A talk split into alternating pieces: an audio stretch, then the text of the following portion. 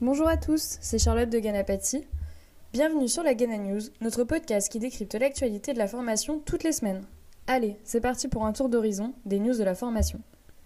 Pour le podcast de cette semaine, nous allons parler de la création d'un espace européen de l'apprentissage, des arnaques au CPF, l'amendement pour l'interdiction du démarchage commercial retoqué au Sénat, on fait le point.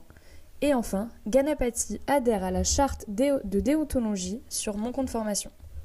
Tout d'abord, un espace européen de l'apprentissage. Depuis le 1er janvier 2022, le président Emmanuel Macron est à la tête de la présidence de l'Union européenne. Faisons le point ensemble sur un des grands objectifs de la présidence européenne. Les jeunes qui ont été très touchés par la crise sanitaire et leur mobilité au sein de l'Union européenne durant leurs études.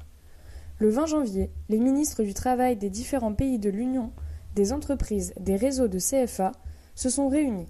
Leur volonté? Généraliser le programme Erasmus aux étudiants en apprentissage. En effet, Elisabeth Borne était présente et a déclaré Nous devons changer d'échelle et intégrer pleinement l'apprentissage dans le programme Erasmus. Il nous faut structurer des réseaux européens et renforcer l'accompagnement, notamment à travers les référents mobilité. Le budget d'Erasmus entre 2021 et 2027 augmente donc de 80% afin d'atteindre les objectifs fixés pour atteindre 26,2 milliards d'euros, dont 21,5% spécifiquement dédiés à la formation professionnelle. En effet, la mobilité des apprentis dans l'Union européenne ne décolle pas, et seulement 3 à 4% en bénéficient. Les principaux freins à cela Les différents cadres juridiques des contrats de travail et des statuts de l'apprenti. Les entreprises doivent trouver un cadre juridique commun et les CFA doivent se former sur ce type de dispositif. Pour en savoir plus, n'hésitez pas à jeter un œil sur tout d'abord la plateforme numéro 1, Un jeune, une solution, créée par le ministère du Travail, et enfin la plateforme digitale européenne EuroApp Mobility, qui permet de mettre en relation entreprises, jeunes et centres de formation, afin de les accompagner dans leur démarche. Pour la deuxième actualité de cette semaine, les arnaques au CPF. En effet, l'amendement pour l'interdiction du démarchage commercial est rétoqué au Sénat. On fait le point. Depuis plusieurs mois, nous sommes nombreux à avoir été démarchés sous différentes formes par des centres de formation douteux qui tentent de vous soutirer des informations pour récupérer l'argent de votre CPF. L'argument est souvent le même, si vous n'utilisez pas votre CPF, l'argent qui est dessus sera perdu.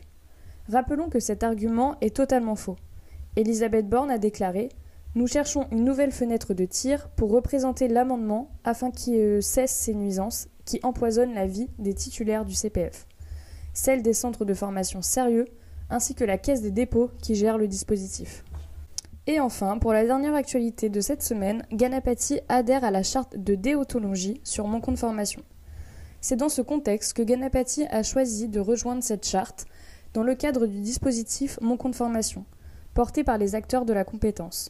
Néanmoins, Ganapati souhaite aller plus loin en étendant ses bonnes pratiques à tous les financeurs. Ainsi se termine ce podcast. Nous nous retrouverons la semaine prochaine pour analyser ensemble les dernières news de la formation professionnelle. Vous retrouverez en barre d'infos toutes les références et articles de la Ghana News. N'hésitez pas à commenter ce podcast afin de partager votre analyse. Et à bientôt sur ganapati.fr.